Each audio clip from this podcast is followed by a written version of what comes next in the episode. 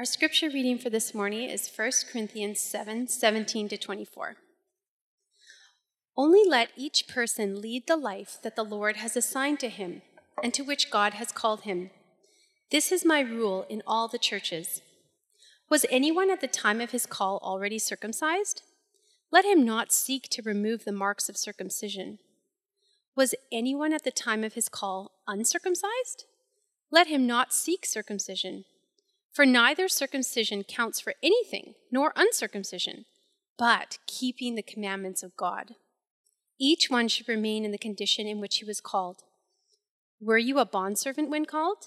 Do not be concerned about it. But if you can gain your freedom, avail yourself of the opportunity. For he who is called in the Lord as a bondservant is a freedman of the Lord. Likewise, he who was free when called is a bondservant of Christ. You were bought with a price. Do not become bondservants of men.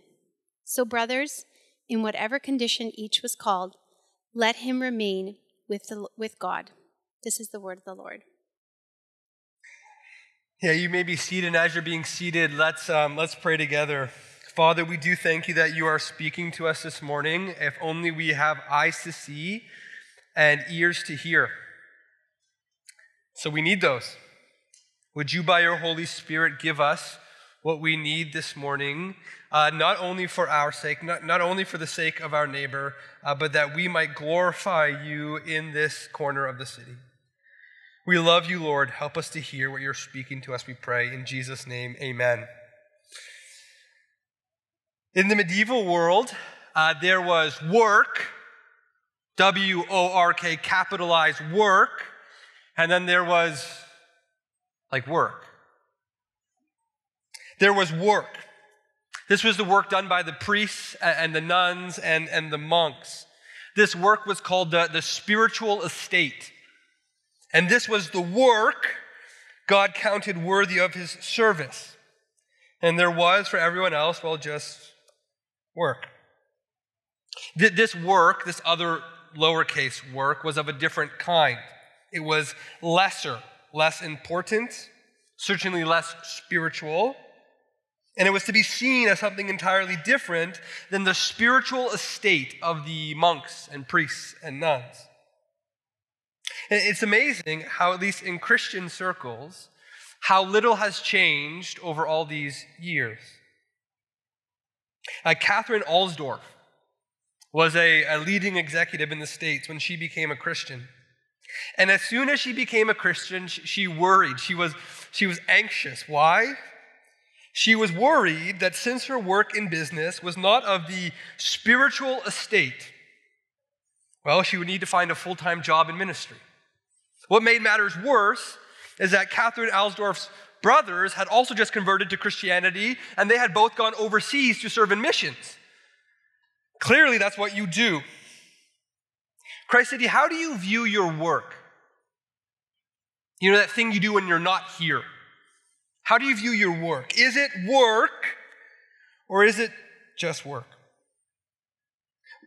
What I want to propose today is that provided your work is not against the commands of God, if you have been purchased by Christ's blood and he now owns you, continuing the thought in 1 Corinthians, if you have been purchased by Christ's blood and he now owns you, you, in any and all circumstances, are able to serve Christ. That's the big idea this morning. You, in any and all circumstances, are able to serve Christ. There is no such thing as just work or just a job for the Christian. All Christians, in the words of the long dead reformer Martin Luther, now participate in the spiritual estate. Around 500 years ago, Luther wrote that any distinction in work, any spiritual work and then other work, any distinction in work is indeed, he writes, a piece of deceit and hypocrisy. Yet no one needs uh, need be intimidated by it. And that for this reason. Why? What, what's, your, what's your chapter and verse, Luther? All Christians are truly of the spiritual estate. And there is no difference among them except that of office. We are all, he says, consecrated priests by baptism, as St. Peter says. You are a royal priesthood and a, and a priestly realm. He says, Revelation says, Thou hast made us to be kings and priests by thy blood. In fact, if it is true that you can serve Christ in any and all circumstances, this extels, ex- extends well beyond our jobs. You'll notice this week, uh, hopefully you notice this week, that we just skipped a portion of Scripture to get to verse 17. Liv's nodding her head. She's like, what's going on here? I thought this was a Bible preaching church. We, we skipped a whole bunch of Scripture to, to get to verse 17, and, and that's for a reason. It's for a reason. Tr- trust me. The, the scripture that we skipped has to do with marriage and singleness and divorce. And we, we skipped it because in the coming weeks, what we want to do is consider each of these things in turn marriage, singleness, and divorce. And we want you to see, based off this principle in verses 17 to 24, that you can serve Christ whether you're married, you're single, or divorced. You can serve Christ in any and all circumstances. But before we get to the specifics, before we get to the case studies, as it were, we have to consider the whole. We must ask what does it take to believe, truly believe, that we can serve Christ exactly where you are today? And how do we do it? We're going to look at three things this morning. First, Christ's call. Second, our work. And then third, abiding with God. So Christ's call, our work, abiding with God. If you have a Bible, turn with me to 1 Corinthians 7. If you don't have one, we have Bibles at the back. If you don't have one at all, take it, keep it. It's our gift to you. First, Christ's call. Now, every once in a while, I don't know if this is just the plight of the urban male, uh, but every once in a while, I, I try to feel more manly than I actually am. Because I'm not. I don't do manly things on a daily basis. I drive Evos and I type on a computer and then I drive home and then I don't do manly things. I don't hunt or fish or you know, build a hut or a home. I, I just don't do manly things. What else do men do? I, I don't do those things. But I do watch MeatEater on Netflix. And I do that to, to fill that void in my heart to be manly, just to pretend I'm someone else. And one of the things I've learned from MeatEater is I think I can hunt now because I've watched MeatEater. But, but, but, the other thing I've learned from this show, it's about hunting, by the way, uh, is that there are different calls for different animals. And you're all like, mm hmm, we knew that. I'm like, I didn't know that. I grew up north of Toronto. I, I now live here. I didn't know that. There are different calls for different animals. See, the language of call, did you notice that, is all over our text this morning. But in the New Testament, there are three different kinds of calls, as it were. Three different kinds of calls that we should hear differently when the author brings them up. And so, for example, the, the first call in the New Testament is this sort of general calling from God. We call it a, a general calling.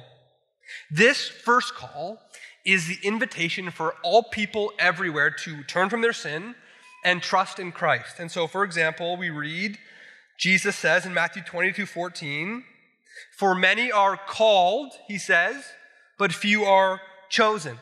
In other words, though not everyone will respond to the king's invitation, everyone has been invited to the banquet. We've all been invited. In this sense, everyone everywhere has been called. But this isn't the call that our text is talking about this morning. And so we go on to the next call. The second call we might be, familiar, might be more familiar with. We express this call like this I don't know what my calling is in this life. Or if you're a Christian, I don't know what God is calling me to do. This second call is calling as vocation, as vocation. So, for example, I would tell you that about 12 years ago, I felt a call to pastoral ministry. You would tell me that you felt a call to practice law. This is calling as vocation.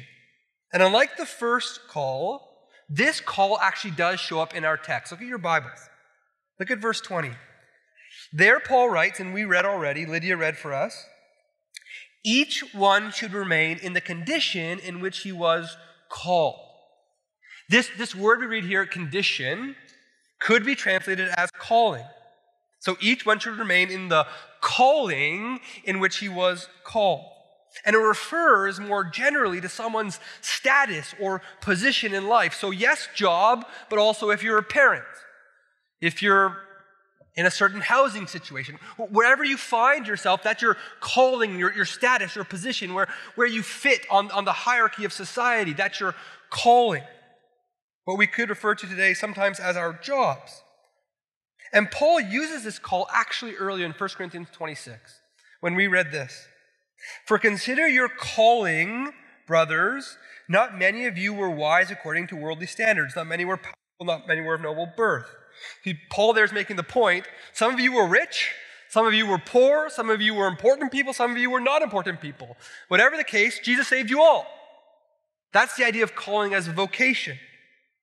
Again, referring to someone's circumstance, their position, or status when they come to Christ.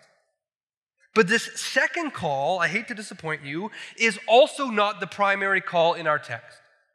So we go to the third call. The third call in the New Testament.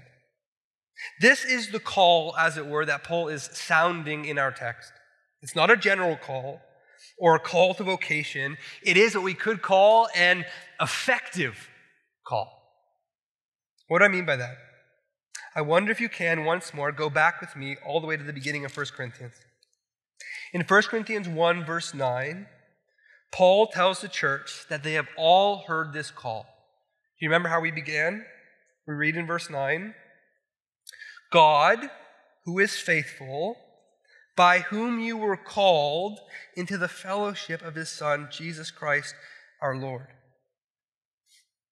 See, Paul says, Corinth, Christ City, you were dead in your sin.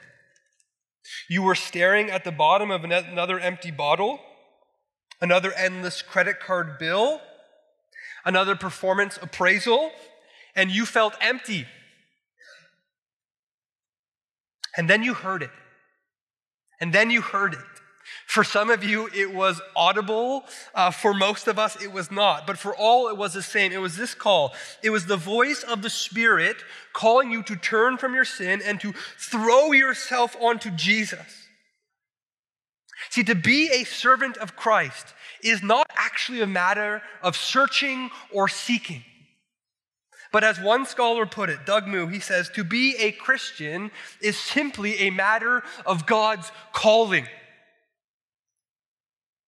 See, this call we read in our text this morning, it knows no racial or ethnic boundaries. Did you notice?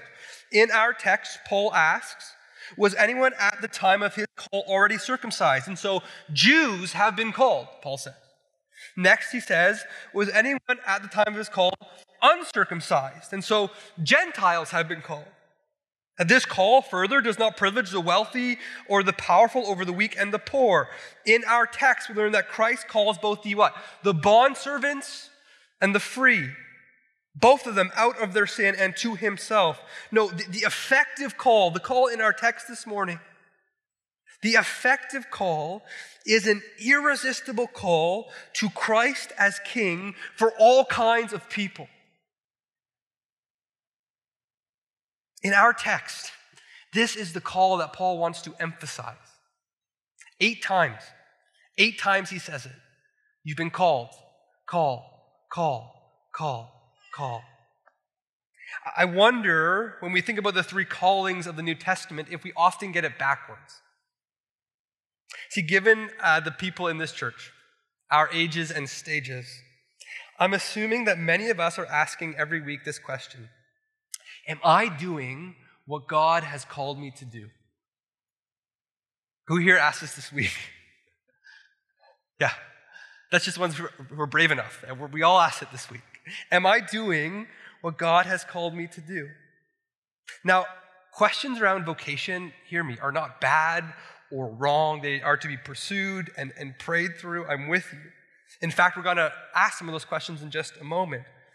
But, but the calling that Paul emphasizes, and I think the calling the New Testament emphasizes, the one that's given priority, has nothing to do with vocation, but with salvation. has nothing to do with what you do, but first, most gloriously, what has been done for you, Christ City. And when we forget this, this first, this prioritized calling, this effective call, we get all sorts of anxious and worried and, and fret about our vocational call. Isn't that true? When we forget the effective call, we get all sort of anxious about our vocational call. And we begin to think, at least maybe this is just me, we begin to think that if I do well enough at my vocation, if I do the right thing in my position in life, then we can earn this call to salvation. But when we remember, as Paul reminds us, that we have been called by faith through grace, our attitude towards our vocation, our status, our, our position in life, it, it, it changes. Our vocation, whether it's as a mom or a dad or as a postal worker, it no longer bears the weight of needing to justify us. I'll say it again. Our vocation no longer bears the weight of needing to justify us because our justification has already been accomplished in our call. Uh, the author Tim Keller, in his really good book on faith and work, Every Good Endeavor, he writes this, and it's such good news. He says, The gospel frees us from the relentless pr- pressure of having to prove ourselves and secure our identity through work. For we are already proven and secure. It also, he says, frees us from a condescending attitude towards less sophisticated labor and from envy over more exalted work.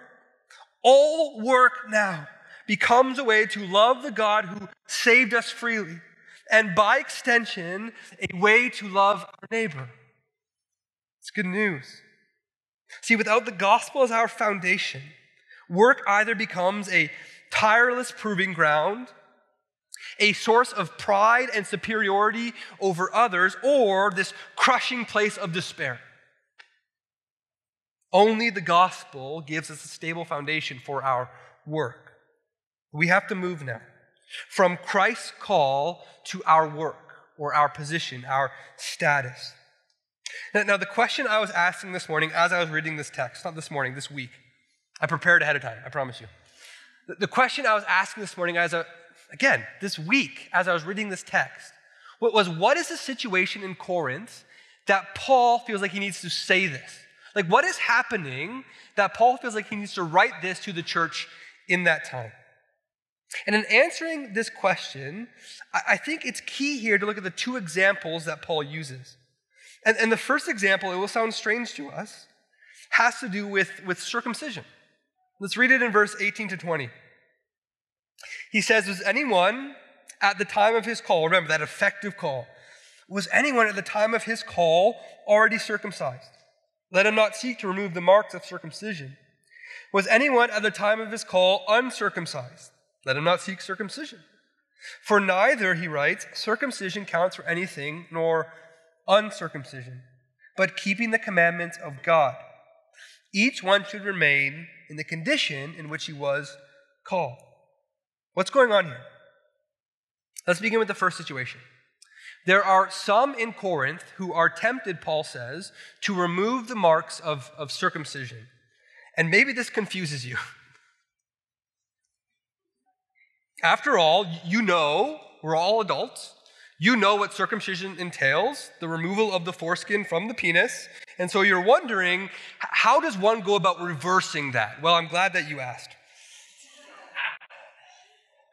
The, the Greek term that Paul is using here is this first century um, sort of reference to a surgical procedure uh, called epispasm. And you're like, this sounds like what it is epispasm. An epispasm in the first century world was where Jews who uh, wanted to kind of fit in into society, as it were, that they would take an iron instrument uh, to help them look as if they were not circumcised. So, iron instrument, suturing, that's all explained about the actual procedure itself. And it sounds like insane. And if you're a man right now, you're sort of like huddled over. It sounds like painful and terrible, and you're wondering, you should be wondering, why would anyone ever want to do this? Let me explain. Two of the primary arenas, as it were, where businesses were, for, uh, were, were, sort of conducted and, and political alliances were forged. Uh, were, were, the gymnasium, gymnasium, and the other one uh, was the, the, the bathhouse. In the gymnasium, you, you would wrestle and you'd work out, sort of like the gym today, and, and the bathhouse was like the spa afterwards, right? In both of these places, upward mobility could be achieved. If you wanted to get ahead, you'd go to the gymnasium, you'd meet your contact at the bathhouse, and there you'd do business. You, would progress in society. Sort of like today, if you know the, the Vancouver Terminal City Club downtown, you go there, have a game of squash, right? Have some scotch afterwards and the rich oak mahogany stuff. Sort of like the ancient equivalent to that, except one, one important difference. Uh, the, the, gymnasium and the bathhouse, th- those were, uh, you participated in those naked. You, you weren't clothed. You, you wear clothes, the Vancouver Terminal City Club. And so, if you're a Jew in that instance, in this ancient world, you'd be immediately recognized, immediately recognized, immediately outed for what you are. And, and this could hurt you in the political and in the business sphere, right? People who didn't want to deal with Jews, people who were prejudiced towards them. See, here's a temptation for the Corinthian Jew who's now come to believe in Jesus. And tell me if you can relate to this temptation. You're like, Jake, how does this have to do with anything? I'm getting there. Tell me if you can relate to this temptation. I might have a better chance at closing this deal or building this relationship or just generally being accepted by my culture if I keep my religious convictions to myself. If I keep my faith to me. See, we might not be willing to undergo epispasm to cover up our faith, but we will do just about everything else. We'll take off our wedding ring at the business dinner, just in the off chance the deal might be helped if the client thinks I'm flirting with them. We'll laugh at the, the coarse and depraved talk on the job site so that we won't get ridiculed or excluded from after work beers. We'll even say and sign something contrary to our faith in order to keep our job and avoid an HR nightmare. What kind of person would undergo epispasm? People like us. People like us. I want to make the point here that there's a difference between being wise in our work and hiding at our work. And each of us this morning needs to discern according to God's word and by God's Spirit, what it means to be wise where He has us, where we work. But hiding our faith is never wise. Why? Jesus said this But whoever denies me before men, I also will deny before my Father who is in heaven. See, trusting that I have everything I need in Jesus, that He forever has me this gospel frees me from selling my soul to win the bid. But what about the person who is uncircumcised and tempted to be circumcised? What's going on there? Paul writes, we read in verse 18 Was anyone at the time of his call uncircumcised? Let him not seek circumcision. For neither circumcision counts for anything nor uncircumcision, but keeping the commandments of God. See, if the temptation to undergo epispasm is rooted in a fear of man, then the temptation for the Corinthian to undergo circumcision is rooted in a futile attempt to please God. On one hand, a attempt to please man. On the other hand, a futile attempt to please God. Paul says, For neither circumcision nor uncircumcision counts for anything. If it is true, as Luther said, that we are all now consecrated priests by baptism, then when you show up for work tomorrow, you arrive there, this is, this is crazy, as an accountant priest. And when you show up at school tomorrow, you show up there as a school teacher priest. When you go to the office on Tuesday, you get there as a salesperson priest. And as the priesthood of all believers, you go each day, just like me, tasked with priestly duties. The, the first, may I suggest, is to do your job well. To be very, very good at your job. If you've reduced being a Christian at your job to just sharing the gospel, that's a good thing, don't mishear me. But you forgot about your work altogether so that you're lazy or you're terrible at it, but you're sharing the gospel, you're undermining your message at the very same time. Be very good at your job. Work diligently, work excellently, work with, with beauty and, and, and grace. You go as a priest to read and proclaim the scripture so that the lost may be saved.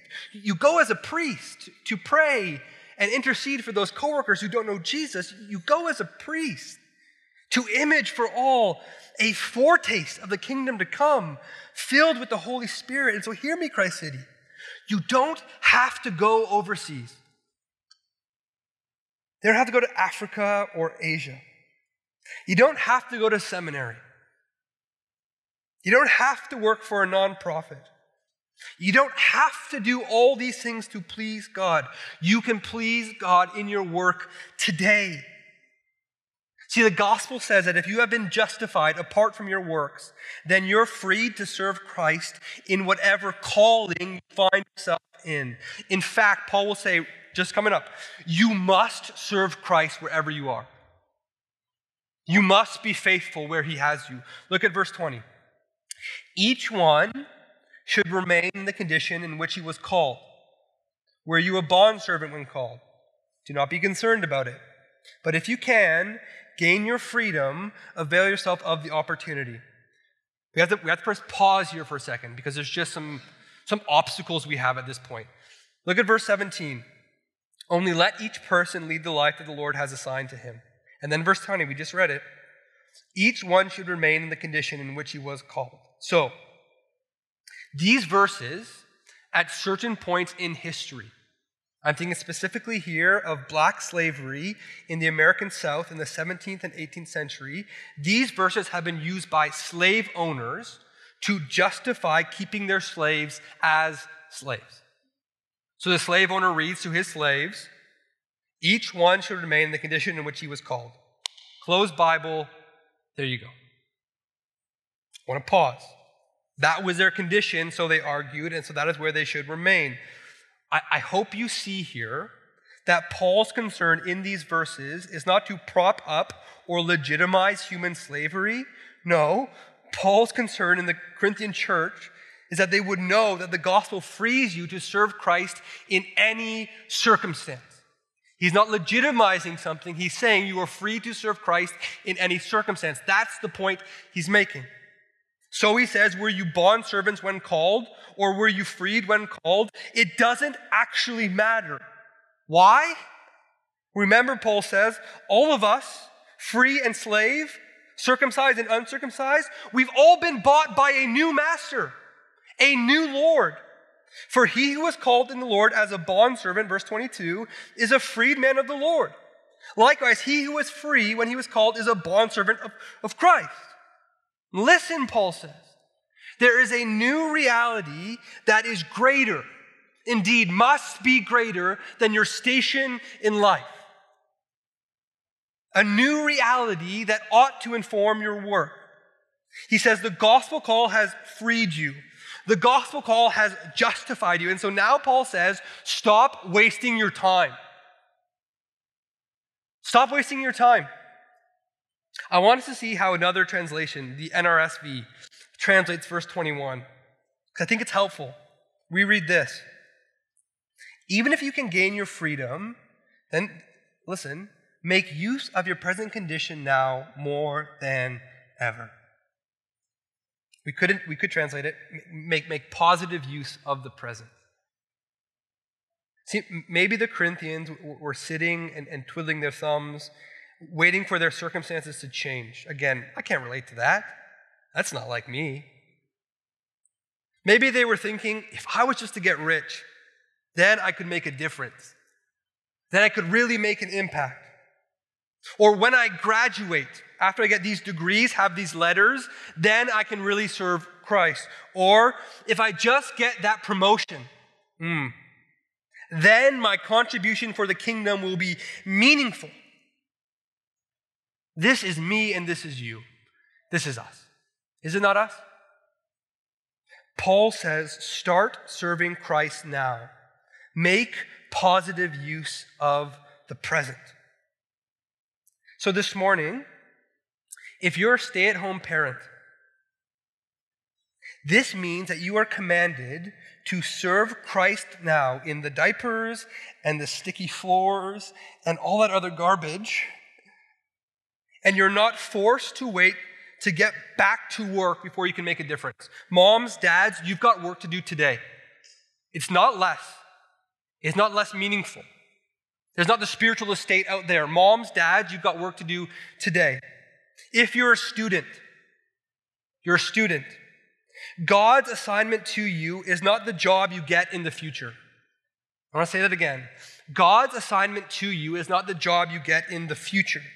His assignment to you, what He is calling you to, is exactly where you are. So reject the lie, student, that this is only a season of learning, only a season of receiving, and not for serving and giving. There are thousands of people on your campus who are hungry for Christ. Students, you've got work to do. And, maybe, maybe you give lip service to the sovereignty of God. But surely, surely He could not have put you in this job that you're currently in. Jake, you don't know about the job I'm currently in. You don't know about the people I work with. They are terrible. I have a terrible boss. It's a terrible situation. Surely God has something else for me. Surely the best thing for me to do is just put my head down and get through the day and try hard not to grumble. Paul says, no. Make positive use of the present. Provided you can do your job without breaking the commandments of God, God has put you in your job for a reason. And if you're like, Jake, again, you don't know my job, remember, he's talking to slaves here. And I want to say to you, you don't know their job. You don't know their world. And if Paul can say that to slaves in the first century, I think he say it to you. Daydreamers, you've got work to do. Whether you're a mom or a dad, a student or a daydreamer, see, here's the lie that we're tempted to believe. And as always, C.S. Lewis encaptures it uh, perfectly in his Screwtape Letters. If you don't know, the Screwtape Letters are, are a series of, of letters from a senior demon to a younger demon. And listen to the advice the, the, the senior demon gives to the younger demon. Uncle Screwtape, he writes this. He says, We want a whole race perpetually in pursuit of the rainbow's end. Oh. Never honest, nor kind, nor happy now, but always using as mere fuel wherewith to heap the altar of the future every real gift which is offered them in the present. The, the lie is that happiness and, and, and true belonging and, and true self fulfillment is, is just around the corner. Is just in that change of relationship, is just in that change of job, is just in that change of circumstance, just beyond our grasp. So before we move to our last point, City, I wanted to sit here. I want to allow the Spirit to work. And I want to ask you, what are you waiting for? What are you waiting for? Christ called you out of your sin and put you in that seat in that lecture hall for a reason. What are you waiting for? Christ called you to serve him and put you in that boardroom with those people for a reason. Christ called you out of your sin to serve him and to serve others and put you in that home with that spouse, with those children for a reason. Christ said, You have been called by Christ to serve Christ in any and all circumstances. The best part is, and this is the best part, it really is, we get to serve Christ with Christ.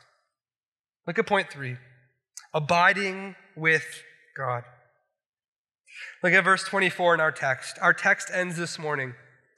And so, brothers, in whatever condition each was called, there, whatever condition, let him remain with God. See, here, here's the picture we have God calls you to himself. And that call gives us a foundation, empowers us to do meaningful and fulfilling work as his servants. And, and, and then what? We report back to God, right? Stands over here. We're over here, you know, working away. This is how we work now, like this, right? Working over here. And then maybe we think we'll die. And God will ask us for a quick report, like, like what have you been up to? Like, like what happened over here? Like, t- tell me, right? And then he'll give us a grade on that. Is that how it works? Here's how I want us to end. Last week, Paul said this in verse 17 But anyone united to the Lord becomes one spirit with him.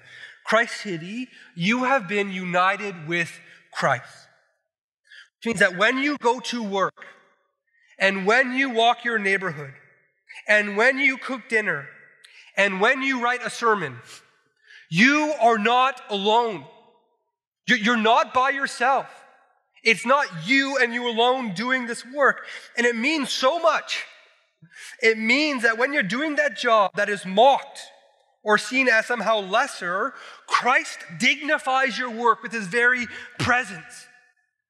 Like Christ is with you as you're doing that uncomfortable and hard and, and sometimes monotonous work. He dignifies your work with his very presence.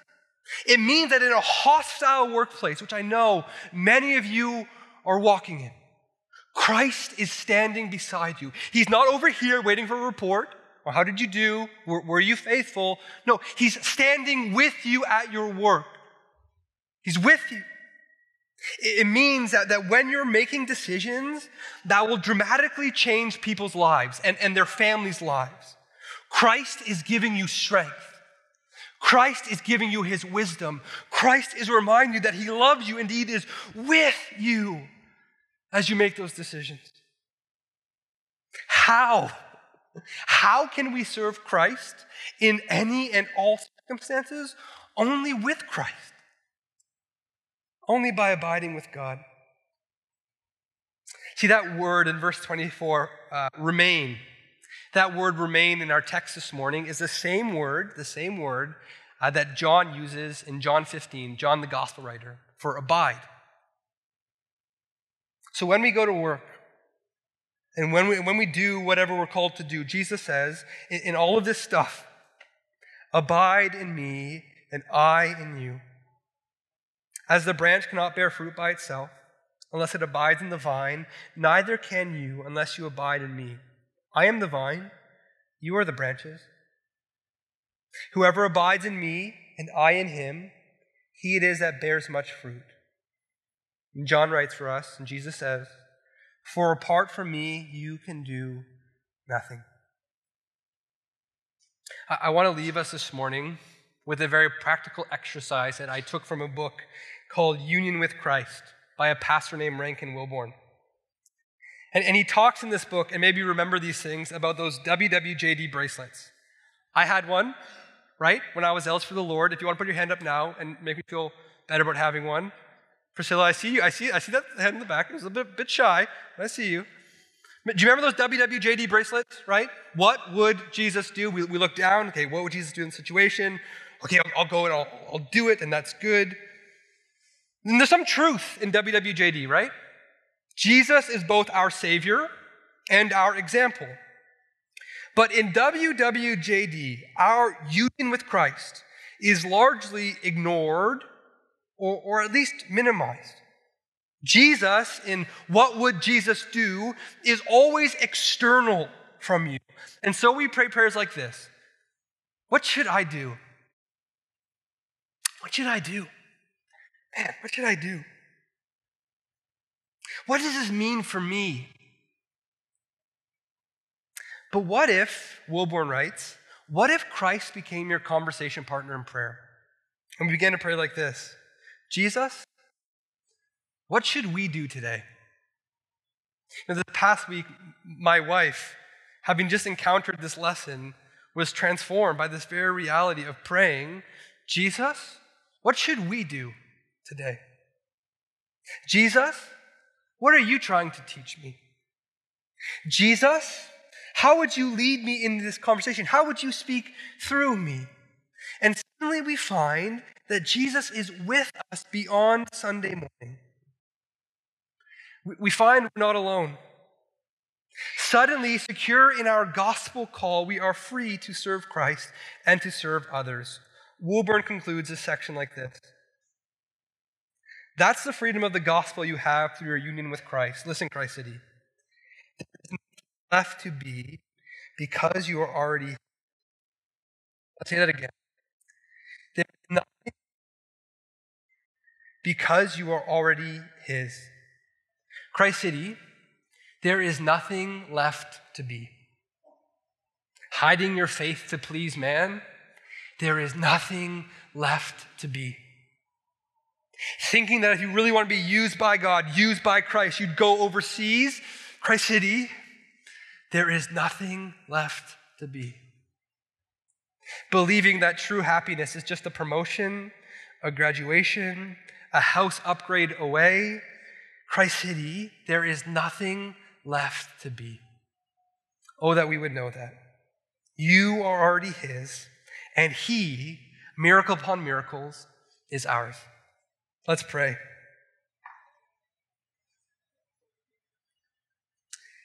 So, Father, we come this morning and we receive.